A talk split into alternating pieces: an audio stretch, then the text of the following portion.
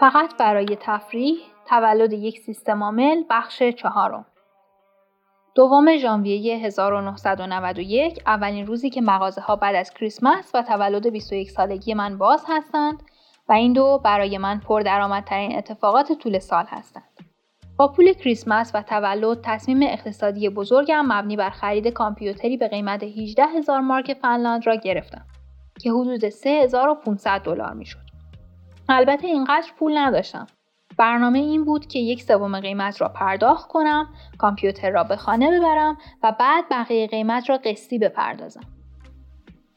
کامپیوتری که انتخاب کرده بودم 15 هزار مارک قیمت داشت. ولی چون من در طول سه سال و قسطی می پرداختم باید 18 هزار مارک می پرداختم. من به یک مغازه کوچک رفتم. سازنده برایم مهم نبود و به همین خاطر یک کامپیوتر سفید بدون اسم را انتخاب کردم. برای خرید فروشنده فهرستی از قیمتها و میزان رم و پردازنده و اندازه دیسک سخت به شما نشان می‌داد و انتخاب می کردید. من دنبال قدرت بودم. می‌خواستم به جای دو مگابایت چهار مگابایت رم داشته باشم. سرعت مورد نظرم هم 33 مگاهرتز بود. البته می توانستم سراغ 16 مگاهرتز هم بروم. اما نه. من بهترین چیز را می‌خواستم.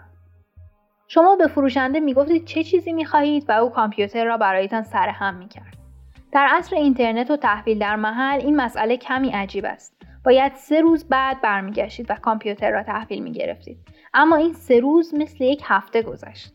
روز پنجم ژانویه از پدرم خواستم برای رفتن به مغازه و به خانه آوردن کامپیوتر به من کمک کند. نه فقط هیچ اسمی نداشت که هیچ توضیحی هم همراه کامپیوتر نبود. یک جعبه خاکستری ساده.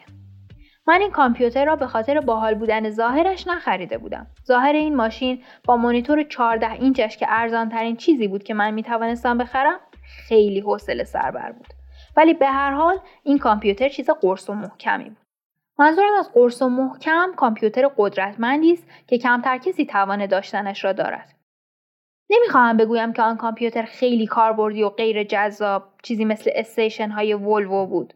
واقعیت این بود. من دنبال کامپیوتر قابل اتکایی بودم که به راحتی بتوانم برایش قطعات جانبی بخرم. چیزی که بدون شک به زودی لازم می‌شد. کامپیوتر با یک نسخه محدود شده داس فروخته شده بود. من می‌خواستم مینیکس اجرا کنم. پس یک نسخه از آن سفارش دادم و حدود یک ماهی طول کشید تا این سیستم عامل به فنلاند برسد. کتاب مینیکس را می توانستید از مغازه های کامپیوتری بخرید ولی به دلیل کم بودن تقاضا برای خود سیستم عامل باید آن را به یک کتاب فروشی سفارش می‌دادید. قیمت آن هم 169 دلار بود به اضافه هزینه پست، به اضافه مالیات، به اضافه هزینه تبدیل پول و به اضافه یک سری چیز دیگر. آن موقع به نظرم این مسئله خیلی زانمانه بود. صادقانه بگویم که هنوز هم همین نظر را دارم. ماهی که حرام شد. به نظر من شش سال طول کشید. حتی از چند ماهی که منتظر خریدن کامپیوتر بودم هم بدتر بود. زمستان طولانی و سرد بود. هر بار که قدم از خانه بیرون میگذاشتید این خطر وجود داشت که با تنه پیرزنی که انتظار می‌رفت به جای تلو تلو خوردن در خیابان در خانه و جلوی تلویزیون مشغول تماشای مسابقه هاکی و بافتن ژاکت یا پختن سوپ برای خانوادهاش باشد روی برفها ولو شوید عملا تمام آن ماه را با کامپیوترم شاهزاده ایرانی بازی کردم شاهزاده ایرانی همون Prince of Persia ست یکی از بازی های مشهور کامپیوتری PC روی سیستم عامل DOS. موقعی هم که بازی نمی کردم مشغول خواندن کتاب هایی بودم که به من نشان می‌دادند کامپیوتر جدیدم چگونه کار می کند. Minix بالاخره در یک بعد از ظهر جمعه رسید و همان شب هم نصبش کردم. نصب برنامه مستلزم این بود که 16 عدد فلاپی را یکی یکی در کامپیوتر بگذارم. تمام آخر هفته به این گذشت که به فضای جدید کامپیوترم عادت کنم. چیزهایی که درباره سیستم عامل جدید دوست داشتم و از آن مهمتر چیزهایی که دوستشان نداشتم را یاد گرفتم. سعی کردم برای حل مشکلاتی که دوستشان ندارم برنامه هایی که به آنها عادت داشتم را از کامپیوتر دانشگاه دریافت کنم. در کل حدود یک ماه یا حتی کمی بیشتر طول کشید تا این کامپیوتر را واقعا کامپیوتر خودم بکنم. آندرو تاننباوم پروفسور دانشگاه آمستردام که Minix را نوشته بود می‌خواست این برنامه را یک ابزار آموزشی نگاه دارد به همین دلیل Minix قدرت چندانی نداشت البته وصله هایی برای Minix وجود داشت که آن را بهتر می کرد. از جمله وصله مشهور یک هکر استرالیایی به نام بروس اوانس که خدای Minix 386 به حساب می آمد. اصلاحات او Minix را روی 386 بسیار قابل استفاده تر کرده بود. من حتی قبل از گرفتن کامپیوتر هم خبرنامه های آنلاین Minix را دنبال می کردم و در نتیجه از همان اول می دانستم که می خواهم این نسخه بهبود یافته Minix را اجرا کنم.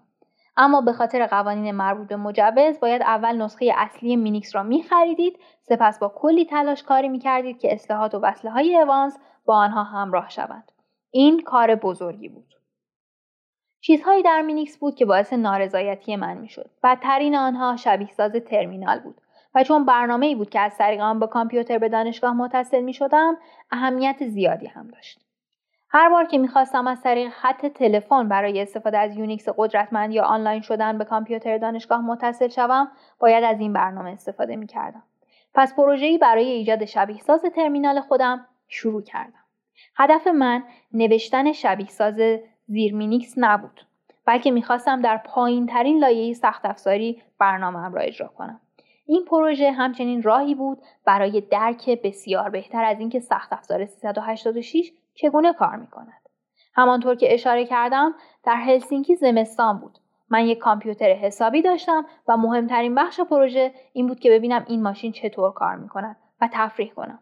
از آنجایی که می‌خواستم در سطح خود فلز کامپیوتر برنامه بنویسم باید از BIOS شروع می کردم و اولین کد ROM است که کامپیوتر بعد از روشن شدن اجرا می کند.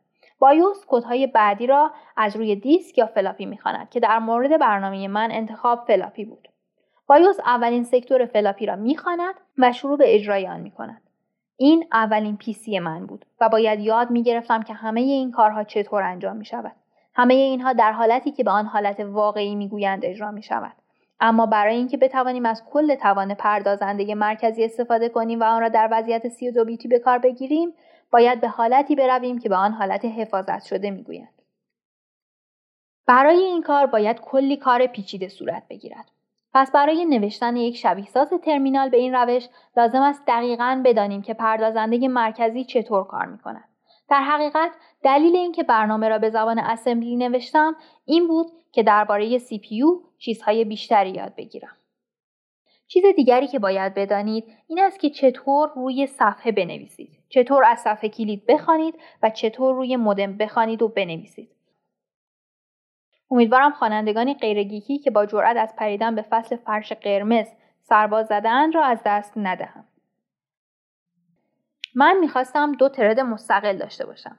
یک thread از مودم می‌خواند و روی صفحه نمایش می‌دهد و آن یکی از صفحه کلید می‌خواند و روی مودم می‌نویسد. دو pipe هم در هر دو جهت وجود دارند. به این کار سویچ وظایف می‌گویم و 386 سخت افزار به خصوصی برای مدیریت آن دارد. به نظرم این ایده خیلی باحالی بود. اولین برنامه های من به این شکل بودن که یک thread دائما حرف A را روی صفحه می نوشت و thread دیگر حرف B را. می‌دانم که خیلی جذاب نیست. برنامه را طوری نوشتم که هر یک از این تردها چندین بار در ثانیه اجرا شوند. با استفاده از وقفه زمان سنج اولین صفحه پر از AAA می‌شد و بعد ناگهان بی بی بی بی. از نظر کاربردی این برنامه واقعا به درد نخور بود. اما شیوه خوبی است برای نشان دادن و فهمیدن اینکه برنامه مبتنی بر سویچ وظایفی که نوشته بودم به خوبی کار می‌کرد. نوشتن این برنامه شاید یک ماه طول کشید چون همه چیز را باید قدم به قدم یاد می‌گرفتم. در نهایت موفق شدم تا دو ترد قبلی که یکی آ آ آ می نوشت و یکی بی بی بی را به شکلی تغییر دهم که یکی از مودم بخواند و روی صفحه بنویسد و یکی هم از صفحه کلید بخواند و اطلاعات را روی مودم منتقل کند. حالا من برنامه شبیه ساز ترمینال خودم را داشتم. هر وقت که می‌خواستم اخبار را بخوانم فلاپی حاوی برنامه را در دیسک گردان میگذاشتم و ماشین را boot می‌کردم و با برنامه خودم مشغول خواندن اخبار از روی کامپیوتر دانشگاه می‌شدم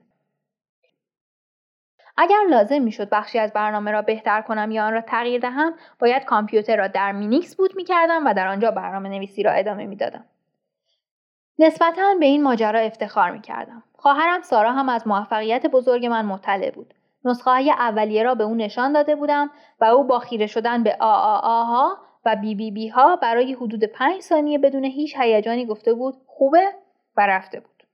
آنجا بود که فهمیدم خروجی خیلی هم جذاب نیست.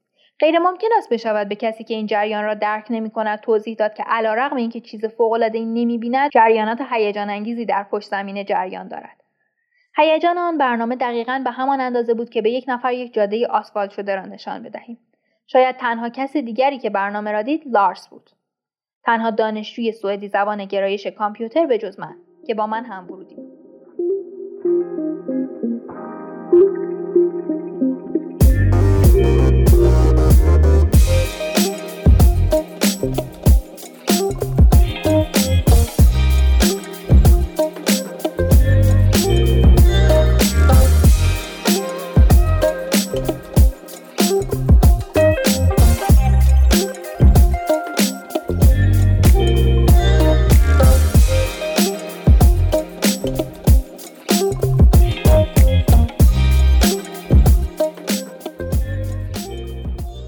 ورودی شاید هم آوریل. و اگر هم برفها در پیترزگاتان شروع به آب شدن کرده بودند من خبر نداشتم یا برایم مهم نبود. من بیشتر وقتم را در کت حوله‌ای و پشت کامپیوتر نچندان خوشگلم میگذراندم. در حالی که پنجره ها با مقواهای سیاه پوشانده شده بودند تا من را از نور آفتاب و دنیای بیرون جدا نگه دارند. هر ماه های کامپیوتر شخصی جدیدم را می‌دادم و قرار بود این جریان تا سه سال ادامه داشته باشد. چیزی که نمی‌دانستم این بود که فقط یک سال به این کار ادامه خواهم داد. تا آن موقع که لینوکس نوشته می‌شد و افراد بسیاری بیشتر از سارا و لارس آن را می‌دیدند. در آن هنگام پیتر آنوین که حالا با من در Transmeta کار می کند از طریق اینترنت از افراد خواهد خواست تا های کامپیوتر من را بپردازند. همه می‌دانستند که من از لینوکس هیچ پولی در نمیآورم به همین خاطر شروع کردم به گفتن اینکه بذار روی اینترنت یه پولی جمع کنیم و قسط کامپیوتر لینوکس رو بدیم. این فوقالعاده بود. من هیچ پولی نداشتم. همیشه این حس را داشتم که خوب نیست کسی از آدم پول بخواهد یا آدم از کسی گدایی کند. اما حقیقت این بود که این بار مردم خودشان پول را به من می‌دادند باز هم دارم از خودم جلو می‌زنم. لینوکس اینگونه شروع شد. با تبدیل شدن برنامه آزمایشی من به یک بسته شبیه ساز ترمینال.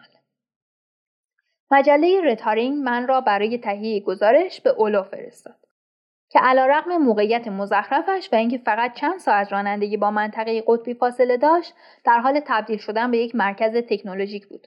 این فرصت خوبی بود برای ملاقات با پدر و مادر و خواهر لینوس در هلسینکی.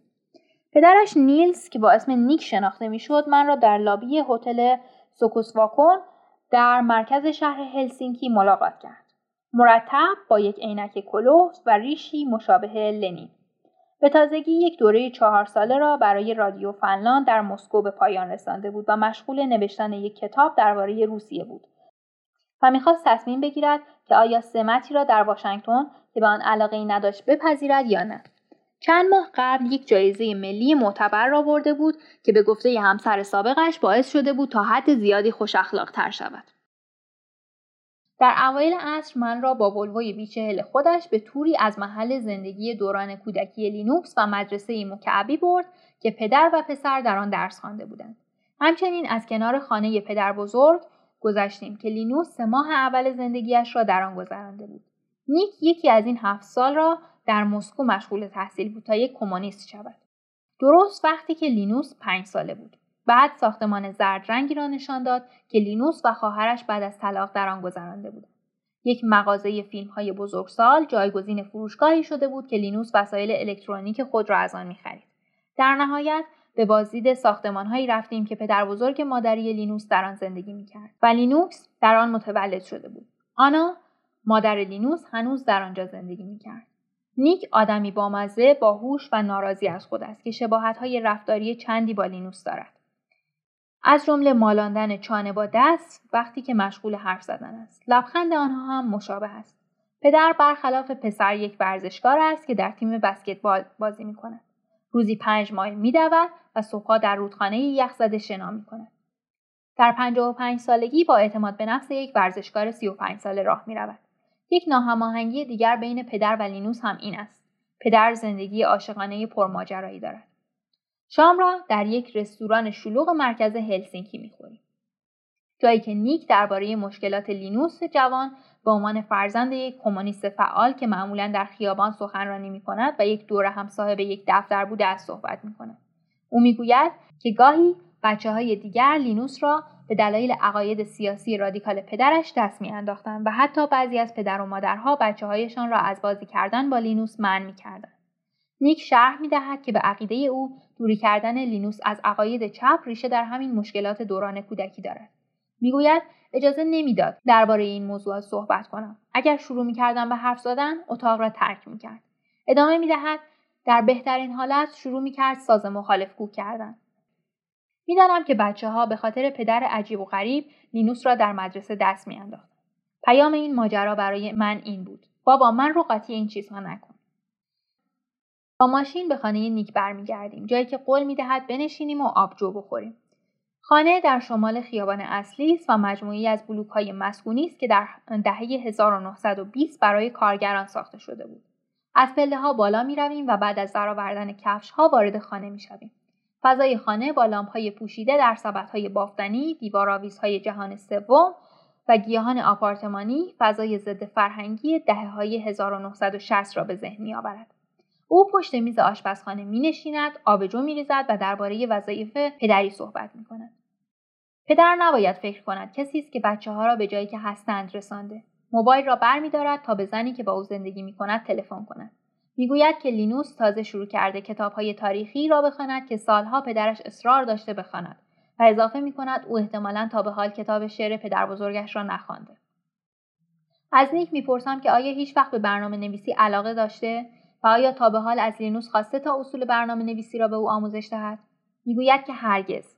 دلیل میآورد که پدر و پسر دو موجود مستقل هستند و برایم توضیح می‌دهد که تلاش برای ورود به دنیای پرشور و حال لینوس از نظر او تجاوز به روحش تعبیر می‌شد در نقش پدر یک آدم مشهور راحت به نظر می رسد.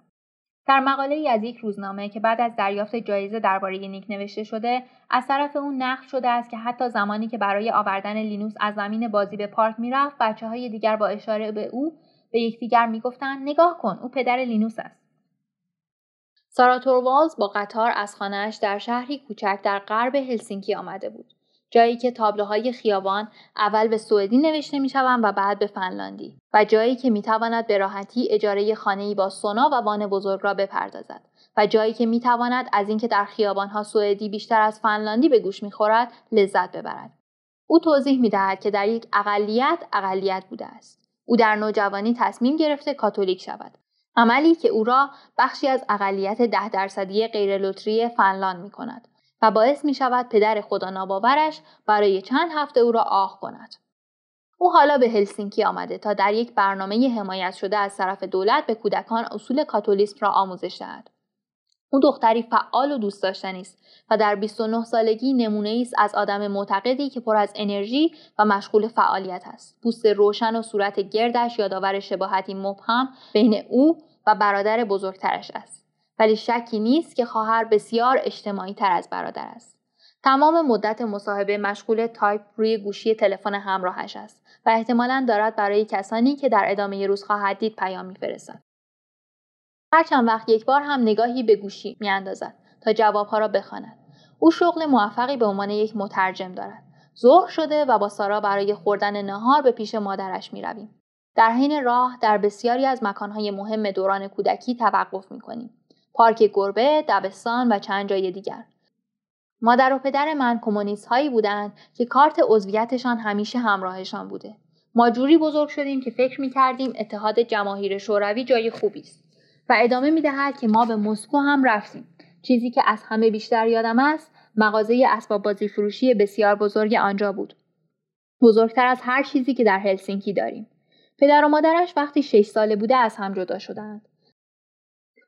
وقتی به ما گفتند که پدرم به خوبی و خوشی از خانه می رود را یادم هست. من هم فکر کردم که تصمیم خوبی است. دعواها تمام می شد. در اصل او سفرهای طولانی به مسکو می کرد و به همین دلیل ما به نبودش عادت داشتیم. سارا وقتی که ده سال داشت تصمیم گرفت تا به جای زندگی در کنار مادر و لینوس پیش پدر برود که در آن زمان به شهر اسپو در مجاورت هلسینکی نقل مکان کرده